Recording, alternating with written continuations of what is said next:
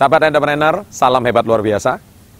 Topik saya kali ini adalah bisnis yang sukses itu adalah masalah sikap.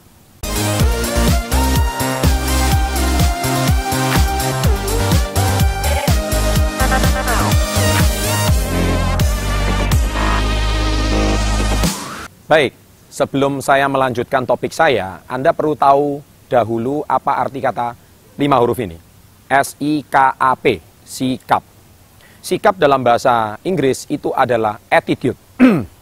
nah, attitude ini kalau Anda baca kisah sukses semua orang di muka bumi ini, mereka selalu penekanannya masalah sikap, sikap, sikap, sikap, sikap. Nah, sering kali banyak orang berkata, kenapa sikap itu sesuatu yang sangat penting? Ya, sikap itu segala-galanya.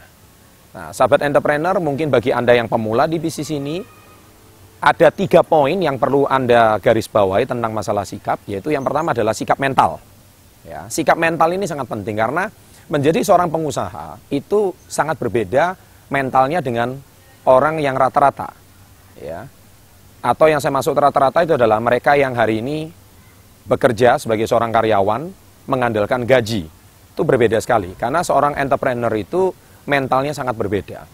Mereka berani mengambil risiko, ya, mereka berani mengambil tanggung jawab, mereka berani siap tidak dibayar.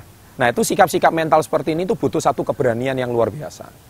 Nah, kalau Anda tidak punya masalah tiga sikap ini, ya, tiga contoh dari sikap mental ini, lupakan jadi entrepreneur. Lupakan jadi pengusaha. Anda akan tersiksa dan sengsara sekali menjadi entrepreneur. Karena banyak sekali para pemula yang mau jadi entrepreneur, akhirnya mereka balik lagi menjadi seorang karyawan. Gara-gara tiga hal ini. Ya, Nah ini sikap yang pertama, yaitu sikap mental. Nah sikap yang kedua adalah sikap Anda terhadap mentor Anda. Ya, sikap Anda terhadap mentor Anda. Jadi orang yang membimbing Anda untuk menjadi seorang yang berhasil di bisnis Anda, maka Anda harus mempunyai sikap yaitu teachable atau teachable itu mudah diarahkan, mudah dididik, ya mau menerima dari hati Anda. Jadi apa pun yang disampaikan oleh mentor Anda, itu pasti butuh kesediaan atau kerelaan Anda untuk dipimpin oleh mentor Anda. Kalau Anda tidak punya sikap yang seperti ini, jadi contoh Anda mungkin memberontak, ide Anda tidak diterima, Anda sulit untuk mau menjadi seorang pengusaha yang sukses. Karena mentor Anda jauh lebih berpengalaman dari Anda, mereka sudah pernah melalui jurang liku-liku, kegagalan yang lebih banyak daripada Anda, sehingga hari ini mereka siap memberikan arahan kepada Anda. Nah, sikap yang ketiga adalah sikap Anda terhadap diri sendiri.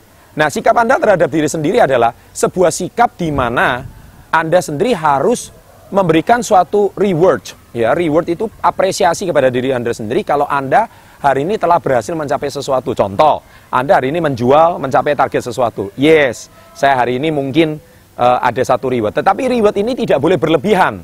Ya, maksudnya kalau Anda berlebihan nanti Anda bisa terlena. Contohnya kalau saya mencapai omset 10 juta satu bulan, ye, saya mau nonton bioskop selama satu hari. Boleh, ya. Itu boleh, sikap seperti itu. Nah, sikap terhadap diri sendiri inilah yang saya maksud adalah bukan cuma self reward, tapi juga Anda harus punya self punishment.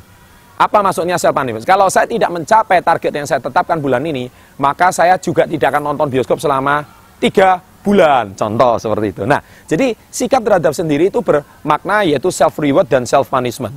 Self reward dan self punishment ini sangat penting kalau Anda ingin menjadi seorang pengusaha yang sukses. Jadi, bisnis yang sukses itu adalah masalah sikap, kuncinya adalah di tiga poin ini. Sebenarnya masih banyak sekali, tetapi saya percaya sebagai seorang pemula, Anda cukup benahi tiga sikap ini.